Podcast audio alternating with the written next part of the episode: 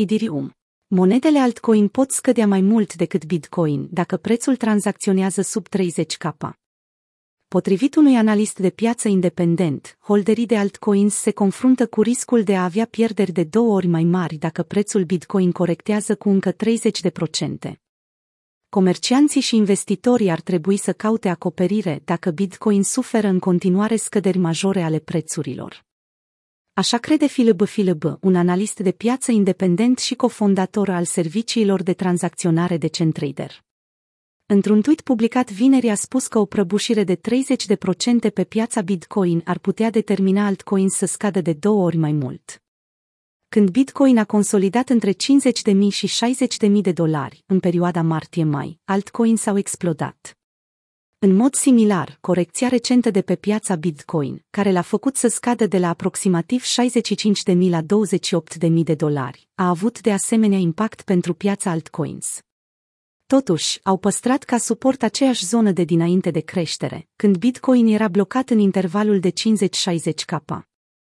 Philip Philip a remarcat faptul că altcoins s-au confruntat cu așa numitul risc de recuperare, sugerând că și o mică schimbare bruscă de scădere pe piața Bitcoin ar putea duce piața altcoins de două ori mai mult în jos. Declarația a apărut pe măsură ce prețul Bitcoin a scăzut la 30.173 de dolari, după o corecție săptămânală de 15,58%. Prin urmare, altcoins prezintă un risc de scădere semnificativ mai mare decât Bitcoin cu lăuriile sale amenințătoare pe care le vedem pe BTC-USD. Dacă Bitcoin ar scădea mai jos, pierzând încă 30% în cel mai rău caz, m-aș aștepta ca altcoins să corecteze de două ori mai mult. Scăderile Bitcoin în lunile mai și iunie au redus performanța anuală, year to date, a criptomonedei până la 5,71%. În timp ce monedele altcoin de top au scăzut în tandem, rentabilitățile lor year-to-date au evoluat mult mai bine. De exemplu, Ethereum, a doua cea mai mare criptomonedă, a scăzut cu puțin peste 60% de la vârful său de la mijlocul lunii aprilie, de 4384 de dolari. Cu toate acestea, randamentul său anual year-to-date s-a dovedit a fi de 141% din momentul publicării. În mod similar, profiturile year-to-date ale Dogecoin au fost de 4112%,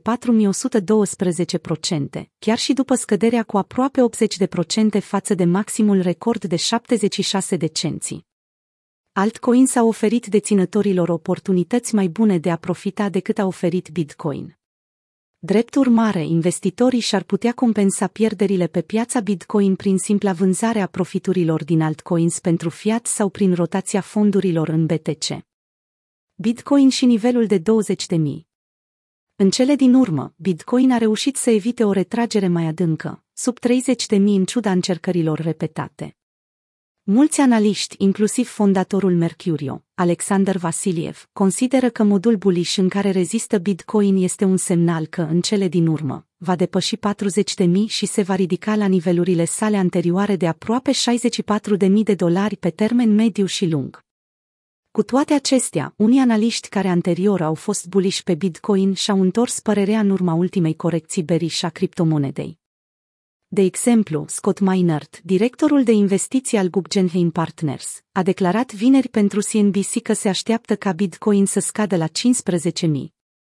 În februarie, când Bitcoin spărgea în sus o rezistență la 30.000 de dolari, Minert a prezis că prețul BTC va atinge 600.000 de dolari. Clem Chambers, directorul executiv al site-ului de analiză financiară a DVFN, a devenit beriș pe Bitcoin, menționând că Bitcoin ar putea reveni la 20.000 de dolari din cauza sentimentului de capitulare. El a scris în articolul său de pe Seeking Alpha. Următorul impuls în jos pare să se întâmple aici și va fi ultima mișcare care va duce la o repetare a biar marketului din 2018 pe piața cripto, pe care am mai îndurat-o înainte.